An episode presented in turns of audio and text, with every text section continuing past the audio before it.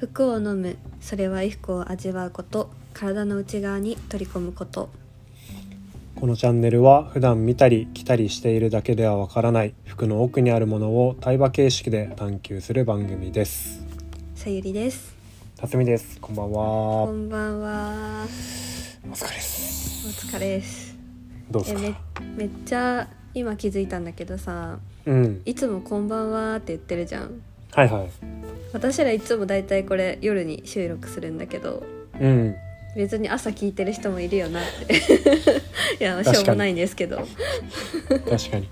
カエルおはようございますにする えみんないつ聞いてんだろうねいやわからん特に決まってはないと思うけいどやちょっと気になっちゃったっていうだけなんだけどちょっと最初の挨拶考えたいねもうちょいい確かにねやでもどうなんだろう最初の私この文章結構気に入ってるけどねいやー僕もそうなのよ結構いいなって思ってる、ね毎回、うん毎回わざわざ読んでるけどこれいいなって思ってるそうねうん若干噛みそうになるけどいつもそう久しぶりに撮るとねそうそうそうさて本題に行きますか、 そうだねうん今回はねあれ前回あれだよね確かえっ、と世界の服の変わったルールとかマナーみたいうなんうんうんのをさゆりが紹介してくれて、そうだねうん、でそれ僕もちょっと調べてた時にスーツの歴史がすごい気になってうんうんそもそもなんでビジネスマンの制服はスーツになったんかとかうんうんなんでこうまあなんだろうお葬式とかさこの正式な場所に行く時はスーツを着るのが良しとされてるのかとか、うんうんまあ、当たり前にやってるけどなんでかって言われるとあんまわかんねえなと思ってちょっと調べてみようって思って今回スーツをちょっと調べてみました。うんうんうんなんかみんな違和感とかなんなんかなんでなんでだよとは思ってるけどうん理由は分かんないみたいなのはなんかめっちゃありそう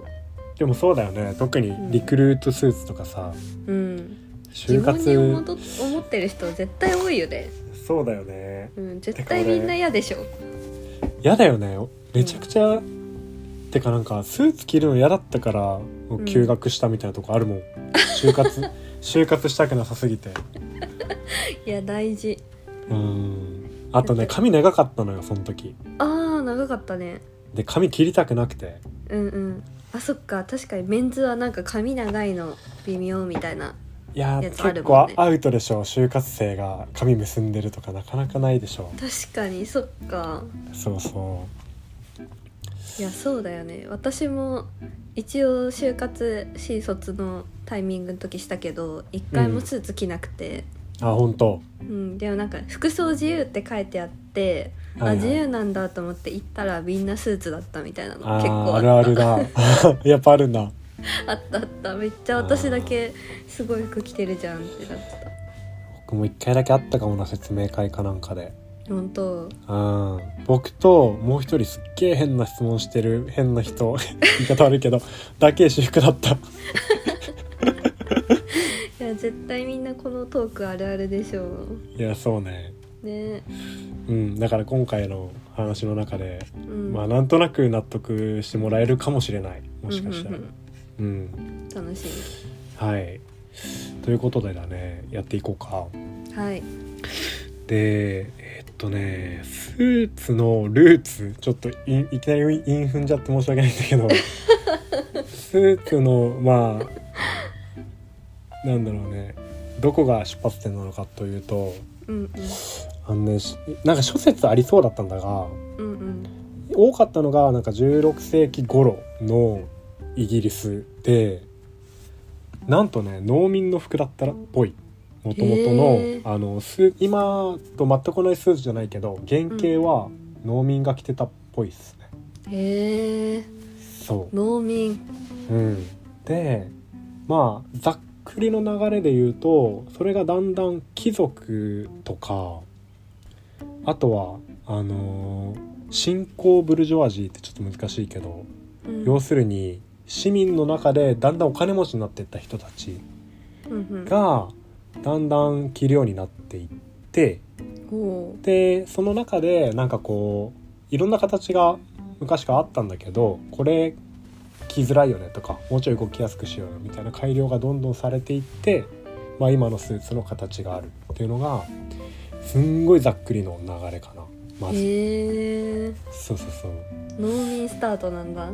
うんなんかねそこ詳しく書いてるのはネット上にはあんまなかったけどなんかその,のそうそうどこの農民がどういうなんでそれを着てたのかまで書いてるとこはちょっとすぐには見つけられなかったけどもともとはそうっぽいねへえ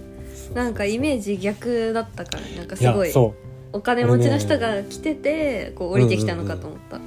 これねめっちゃポイントな気がしてるこ今回の話のそうだねうん、そうそう僕もそう思ったんだようん逆じゃないって思ったんだけどで多分そこの話に行くとあの以前話したちぐはぐな体の中でもちょっうとんスーツとか、まあ、制服の話が出てたと思うんだけどうんうん触れられてる章があってうんそこちょっと紹介してんだけどうんう「あんの自由の制服」っていうタイトルの章があってうんここってあの本の流れで言うとそれまでの章は制服って不自由の証だよねみたいなうんことをずっと言ってきてでこの章で急にでも実は制服って自由の象徴として編み出されたっていう背景があるんだよみたいなことを言ってる章なんだけどほうほうほそうそうそうでそれがどんな感じかっていうとなんかねそもそも、まあ、1800年のちょっと前とか1700年代後半とかで、まあ、時代的にあれだよフランス革命とかがあってあの体制がどんどん変わっていった時代ううんうんでその時に、まあ、服装もあの一緒に民主化とか平等化されてってるよねみたいなこと言っててうんうんよねというかまあされてるんだよみたいなこと言っててうんで、まあ、当時のフランスの話をするとうん多分歴史で聞いたことある人いると思うんだけどあのアンシャンレジームみたいなあの階級社会があってだね、強く。ほうほうで貴族階級の服人の着てる服ってもう細部までめちゃめちゃなんかこだわり抜かれてて。うんうんかつすごい豪華な服だったんだよねきらびやかな服というかへえそうそうそうそれがまあ権威の象徴だったわけそういう服を着れるっていうことがまあ一つ権威の象徴だったわけようんうんでまあこれちょっと僕の予想も入ってるけどおそらく階級の低い人たちっていうのは、まあ、ワークウェア仕事着を着ていて、まあ、それは結構ボロボロだったりとかいうまあ階級とその人たちが着る服の違いがあったわけだよねもともと。うんうんうんでここで出てくるのがさっき出てきた新興ブルジョワジーなんだけどまあだから言ってみればあの階級が低いとこからだんだん上がってくるような人たちうが品位まあ言い換えればシックっていう価値をまあ提供し始めたわけ提供とか提唱かほそうそうそれってあのつまり、えー貴族はすごい豪華な格好してるけどいやそんなことする必要ないしなんかそんなのかっこよくないよねみたいな、ううんシックで上品な格好が、まあ、新しいなんだろうねそのマスというかみんなの制服になるだろうみたいな価値を提案し始めたわけよ。なるほどなるほどそうそうそうでそれがまあ言ってみれば今のスーツのにつながっていてどういうことかというとまあ質素な色使いとか単色とかだよねで無彩色とかとかあとはあの華美なあの装飾がないとかねうんそうそうそういうのがまあ主に男性なんだけど今の話ってうん男性市民の中で、まあ、定着していったっていう流れが、まあ、あるっていう話がね違うなからに書かれていて。ああなるほどねなんかつながるね、そうそうそうそうそうなんだよこれ面白いなと思ってさうん、うんうんそうそうそううんそう確かにその貴族の細部までいろんなうん装飾があって、はいこはういきらびやかな服っていうのがうん誰もがかっこいいって思うものなわけはないよねっていうのをそうだねそうだねここでそういうなんていうの感覚がちゃんと提唱されたってことだもんね。うんうんあとねこれはマジで僕の予想なんだけどうん、なんかね品位っていう価値をこう新しく出してったみたいなことが書かれてたんだけど、うん、それやるのがかっこいいっていう文化があったと思できてったと思うんだよね多分ね僕の予想うんうんうんでそれどういうことかというとあのシックな格好をみんなしましょうねっていう制度をガチガチに固めてやろうとしたらあんまりうまく浸透しなかったと思うんだけどうんうんみんな自ら「あこれ新しいかっこよさじゃん」って言って「これ俺もか着たい」みたいなうんそういう文化ができていったことによってブワって広まったんじゃないかなって予想をしているっていうあー確かに確かにそうそうそうそういやーありそうんそうなのよまあ、うんこれはあくまでね僕の予想だけどううんうんうんっていうのがそうそうあのフランスの、えー、と革命が起きてった時に、まあ、どうスーツが生まれてったかみたいなうんうん話かな、うんうんそうそうそううんうーんだからなんかスーツといえば、なんか無彩色っていうイメージやっぱあるじゃんまあもちろん、そうだねカラーのスーツもあると思うんだけどうんうんうんスーツという言葉で思いつくのは無彩色だから、うんうんうんあそういうことかってなんかなったそうだよねそうそうそうそう、そこをね確かに一つ納得ポイントだよねうんうんそうだねあとはあ、うん日本でどうやってスーツが広まってったかって話をうこんうんの後していくと、うんうんまああのよくそれはそうだろうって感じだけど江戸時代まではさ和服が基本だったわけじゃん日本って。うんそうだねそうそうでそれが明治維新後に、えー、と近代化の流れで洋装が取り入れられていくわけだよね。うんで最初はいきなり市民から入るとかじゃなくてやっぱりあの貴族階級とか、まあ、国の役人とかが清掃の場で着るっていうのが一番最初だったみたい。ほうほうん、なんかまあ貴族がもともと着てたとかあとはそういう清掃の場で最初着られるようになったっていうのが今のその正式な場所でスーツ着ようっていうところにまあつながってんじゃないかなっていうのがなんとなくうほううん思うことかな。うんうんでそうそう日本の流れで言うとえーっ、とね、まあ、そこで明治維新後にまあ要素が入ってきて最初は清掃だったんだけどまあ当時っていきなりやっぱり洋服に変わったわけじゃなくてだんだんシフトしていくんだけどその中でもあのねやっぱオーダーメイドだったんだよね技術的な問題もあったしそもそも既製服っていう概念がなかったから、そうだよねそうそう高いからね一部の人しか着られないわけよそもそも洋服をうんそうそうそうっていうとこからあの、まあ、第二第二次世界大戦明けて、まあ、技術が発展して経済的にも成長して、えーやっと広く一般に広まったわけ、うんうんうん、でその技術の発展でいうとやっぱね最初はアメリカなんだよねおそらうく、んそうそうあの1849年にブルックス・ブラザーズがあの世界で初めて既製品のスーツを製造したっていうのが書かれててうん調べたら、そうそうそうなんでえっとねこれ面白いなと思うのがアメリカってもともとスーツの文化っていうかもともと歴史がさあんまりないじゃんあのアメリカって移う民ベースそだうから、だねそうで貴族文化っていうのもないの貴族の文化ないわけおー確かだにか確らかになんかスーツへの捉え方がやっぱりちょっと違うんだよねあの欧米あヨーロッパの人と比べてほうほうほうもほともとねそうだからビジネスマンの服としてあのー技術発展してさううん安く既製品のスーツをいっぱい作れるようになったことによってぶわっと広まったわけだけどその広がり方が早かったのは、まあ多分だけどもともとの貴族文化がなかったからなんじゃないかなとかね。なるほどなるほどそうそうそう確かにそうだわアメリカってないよねそうなのよそうそうそう。ほうほうほうへえあれもなんかちょっと考えてみると面白いなっていう。うんうんうんうん。なんか今の話聞いててさ、うんそのまあ、当初は日本の様相がうん、取り入れられたのがオーダーメイドから始まったと思うんだけど、うん、でもやっぱりなんて言うんだろう昔私最近感じるのがやっぱ昔の日本人ってすごく体が小さいなって思っていてうんうんうん。でやっぱ洋服を着ていたような国の人たちとがたいが多分全然がたいっていうか骨格あーかな体の作りが多分全然違うからなん確かかにそのまま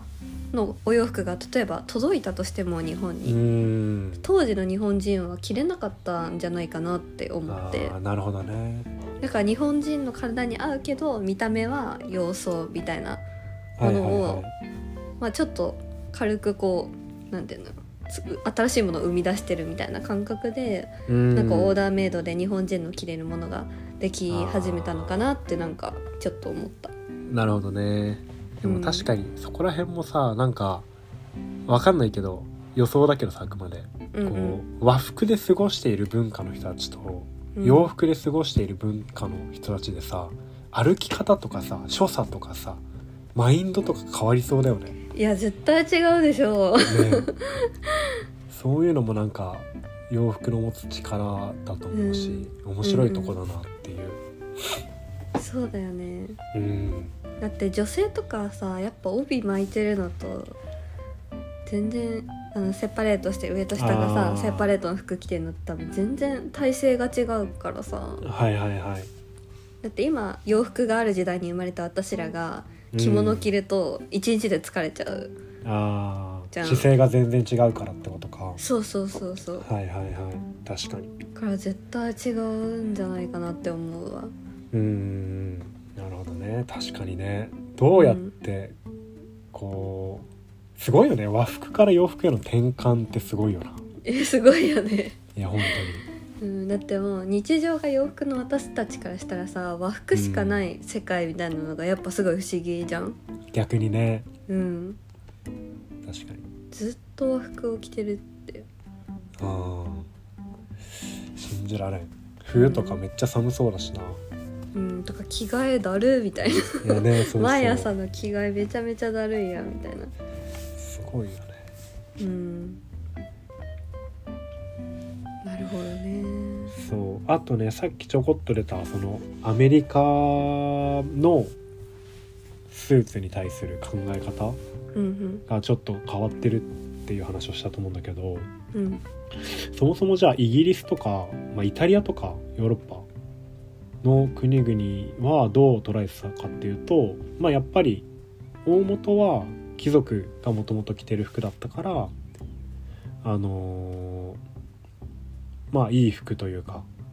上品上品っていうかなんて言うんだろうねその格式高いめな服っていう印象があるんだけどなんかねそれぞれの国でやっぱりちょっと違くてで面白いなと思ったんだけど、うんイギリスは例えばなんか他者の礼儀他者への礼儀として装うみたいなうん文化があるらしくて多分国民性とかもこれ絡んでると思うんだけどうんうんなんでスーツの特徴もかっちりしてたりとか上品な着方とかがやっぱ多いみたいな。へえで逆にイタリアどうかっていうとその結構イメージしやすいと思うんだけどジローラモとかさうん考えるとやっぱりその異性へのアピールが強いらしい。ほうほそうだから柔らかかったりとか中性的で華やかだったりとかううんなんかテーパード効いてるシルエットだったりとかうんうんうんそういうなんかおしゃれ着っぽい要素とかがさ強いみたいなうんなるほどそうそうそうめっちゃイメージできたねいやそういうのもあるんだと思ってなんか面白いなって、えー、確かにねそうそうそあーほうほうほうううんそうやね確かにいやでもそのアメリカの貴族文化がないって、うんまあ考えればそうなんだけど、うんうわ確かにってめっちゃ思ったことだったの今回そうだねそうだねうんでももうさ今の日本はさ、うんもうこれ聞いたらすごい納得するけどさはいはいなんか別に黒いスーツ着てるからってとか何も思わないじゃんうん確かになんなら新卒の子たちが黒いスーツ着てるのさなんかちょっとこうちぐはぐな感じするじゃんまだなんかあんあまスーめちゃめちーゃするツ着こなせてなくてなんかバッグもなんだこれみたいな感じうで、ん 全うん然自己紹介もままならない人たちが一生懸命スーツを着ているイメージもあるし、うんまあ、もちろんかっこよくスーツ着てる人たちっていうかしっかりなんか仕事できそうなビジネスマンのイメージもあるし。うんうんうんそうだね、もはやこの概念は今の日本にはないなとは思うけどねいや確かにもう本当に今今で言うとスーツに対する考え方ってまたどんどんね変わっていってると思うしうんそれこそねあのビあーサラリーマンだからスーツ着なきゃいけないみたいな風潮ってどんどん弱まってるよねそうだねうん実際うんなんかクールビズとかあんじゃん夏だとさうんなんかネクタイしなくていいよとかさうんうんうんちょっと緩まってたりいるうんうんなんか私さうんもともとずっと服好きだったし、うんうんまあ、服好きの中でもこうかっちりめのファッションよりは結構カジュアル系のスタイルが好きだったから、まあ、そういう例えば制服とかもそうだしスーツとかもそうだけど、そういうちょっとこうフォーマルなルールがある洋服に対して結構なんていうんだろう嫌だなっていうタイプのあの意見を持ってる側でずっといたんだけど。はいはいはいでもなんか自分も仕事するようになっていろんな人とか、いろんな、場面に行くようになって思ったのは、うんまあ、スーツとか制服じゃなくてもいいけどうんはいはいでもなんかちゃんと相手に敬意の伝わる服装をするっていうのはすごい大事なことだなと思っててうんうんなんか好きな服着てるっていうだけじゃダメでそれがちゃんと相手に、相手に敬意があるんだよって伝わるような格好をするっていうのがなんかやっぱすごい大事だからこそ、まあ、それがよくわかんない人はちゃんとそういうルールがあるとか、あーなんか決められてるものがあるっていうのはなんかファッションわかんなくてもちゃんと相手に敬意を表せるっていうえーなんかすごくなる大事なツールではあるんだなっていうのをなん確かかにちょ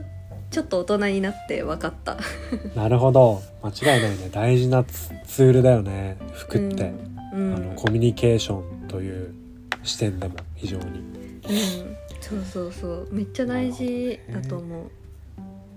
いや自分さあんまり人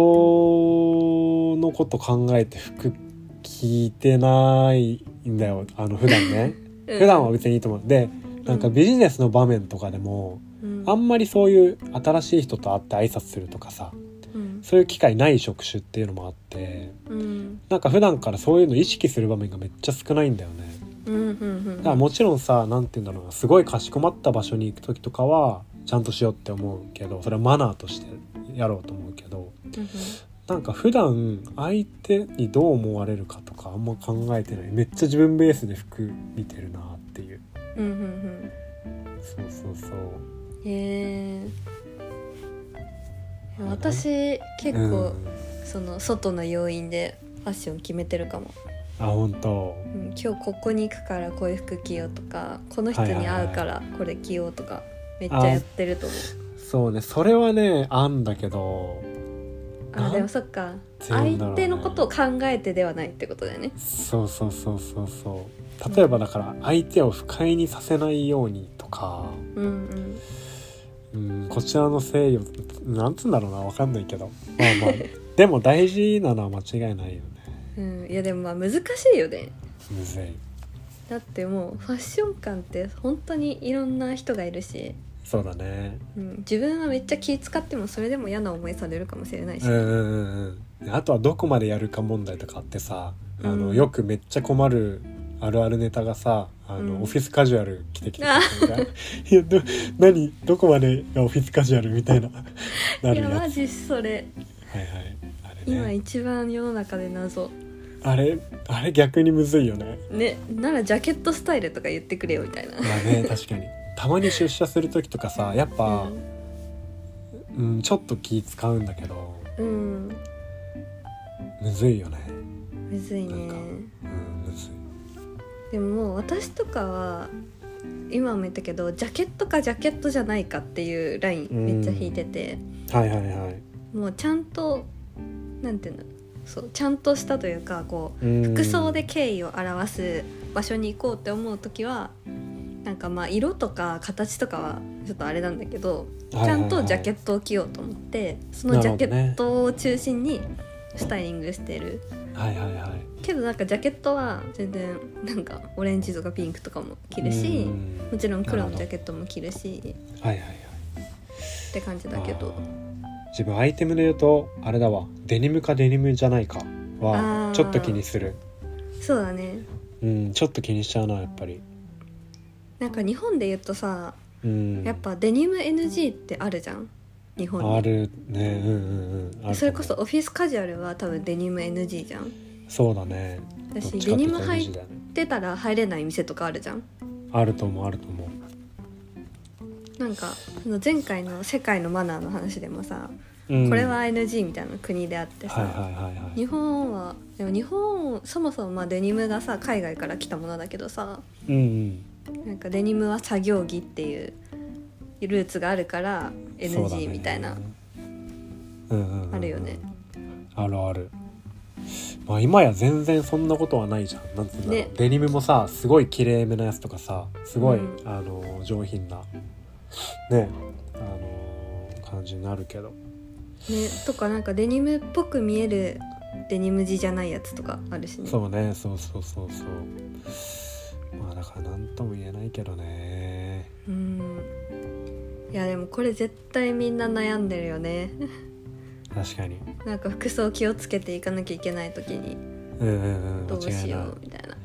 なあーでもささっき話してて思ったのはさうん自分やっぱりあのー強いなんていうんだろうないろんな格好を楽しめるタイプだからこうんうのんカテゴリーがって決まってるとかじゃないからさ、うんあのーその場面によって服を変えることが楽しいのは良かったなって思うんうんうんうん確う、かそにうねそうなんこかういう服しか着たくないとかだとね苦しいそもうねんそうそうそうそうたまにネクタイつけんの楽しいなとかさうんちょっといいお店行く時とかにさそうそうデニムじゃなくてスラックス履いてシャツインしてネクタイ締めてみたいなうんでも帽子でちょっと外そうみたいなさ うわ楽しいよなってうんうん確かにえそれこそさ私らやっぱ普段カジュアルめのスタイルじゃんいや一緒だよねそこ多分そうそうだからこそさなんかフォーマルに寄せる時ちょっとさこうなんか背筋伸びるいい感じがするみたいなめっちゃわかるめっちゃわかるだから逆にさなんか今も IB ルック好きな人とかはさうん普段から結構かっちりした感じなわけじゃんうんカジュアルダウンする時テンション上がるのかなうんね なんか緊張してそう逆 にこんなんで外出て 大丈夫かなみたいあー確かに ねなどうなんだろうそういう感じもしかしてあるかもねうん確かにそんな感じかねうんうんいいややー面白いおもろいわうんうんいや今回調べててもなんか結構面白かったなうんうんうんうんでもなんかやっぱさ、まあ、洋服ってその海外が発祥だからさ日はい本に情報が少ないっていうのはすごいあると思うんだけど、うんやっぱもうちょっとさ例えば16世紀頃のはいはいはい農民から始まった話とかもうちょい知りたいなってなるよね。うんうんうんそうそうそうちょっとね深掘ってちゃんとした知識は入れてみたいとこは結構あるよねうんうんなんかさ服のことさ調べてたらやっぱすごい歴史の話とつながるなってあ思った、ーそうだねうん、そうかも明治維新とかめちゃめちゃ大事じゃん確かに歴史の言葉よく出てくるよな そうそういそうしこの時代に例えば60年代と70年代って何が違うんだろうとかさろいろうん私らはさこう歴史の教科書でしか分かんないじゃんそれうんうんうんだ確かしに国によってもさ違うしさそうだねでも逆に言うとさその、歴史の単語とかなんかこういうことがこの時代にありましたみたいなだけだとあんまイメージ湧かないとこをさうんなんか服とか文化までちょっと紐づいて考えるとなんかああなるほど面白いみたいになってくるのはちょっといいとこだなって思確かにううん私学生の時歴史の授業マジで苦手だったんだけど、いや一緒一緒ね、でもこういう話だったらどんどん入ってくるもんねうんそうだよね、う、そうんそうそううん、面白いなんかね今次ちょっと気になってるトピックがあってほうほモードというかそのラグジュアリーブランドとかハイブランドう うんの世界についてちょっとまあ調べるじゃないけどどんんな感じなんかなっていうのを覗いてみたいっていうのが結構あるふんふんふんふんそうそうっていうのはいやでもまあうんそれこそその今ハイブランドとかラグジュアリーブランドって言われてるところが、うんなんかもうファッションの大元作ったみたいなもんだもんねそうだよねうんそうそうそれ本当にそうでうんあと一個気になってるポイントはす,、うんすごいさこうハイブランド好きな人っているじゃん、いるねで詳しい人特にあのここのデザイナーがここに移ったから今回のコレクションはこうなってみたいなさうでなんかこの間あのそういうの好きな人と話したんだけど、んうん、やっぱねその人なりのなぜハイブランドが面白いかっていう視点があってさ、へやっーぱそれは、うん、やっぱり例えばだけど言ってたのはそのコレクションってショーをやるでしょうんであのショーがどのブランドが面白いかっていうのもすごい大事だしうんで面白いショーとか感動するようなショーっていうのはもう場所選びからモデルのセッティングから演出から音楽から全部こだわってやっててうん、あれもめちゃくちゃ面白いしやっぱその服買いたいなって思う原動力になるみたいなさうんこと言っててああ確かにそういう視点だとすごい面白いなっていうのなんとなくわかるし。うんうんそうそういうのちょっと覗きたいなってちょっと思ってんだよねうんうんうんうんうんそうそういやー調べていこうんちょっとねまあできたらやりたいなと思ってますううんうんうんえー、楽しみですね、はいそんな感じですかねそうだねうんじゃあ今回はこれくらいにしときますかそうだね30分ちょっとうんあ時間どうなんだろうね これまあいいかうんいいんじゃないあのー文句あ ったら全然言ってくださいみんな「投げよ」とか そうねあったら言ってくださいまあでもねちょっとこんくらい時間使わないと話したいこと話せないんだよな結局いやそうねし、うんちゃんとしたトピックは結局前半後半みたいに今なってるからさあそうだねそう通すと1時間半ぐらいある気がすんだよね、確かにうん、やっぱさいろいろこう対話していく中で話が弾んじゃう部分もあるからさ そうだねしょうがないと思思うわうん いやでもまあいいんじゃないそうだねまあ、うんだらだら聞くにはちょうどいいかもしれんね40分超えないようにちょっと頑張ろうそうだねそれはちょっと一個目安にしとこ そうだねう、はい、っはいてな感じで今回はスーツの、まあ、歴史についてちょっと調べて話してみましたはいめっちゃ面白かったよかった じゃあ今回こんくらいで終わりにしましょはいうじゃあねまたねはーいはい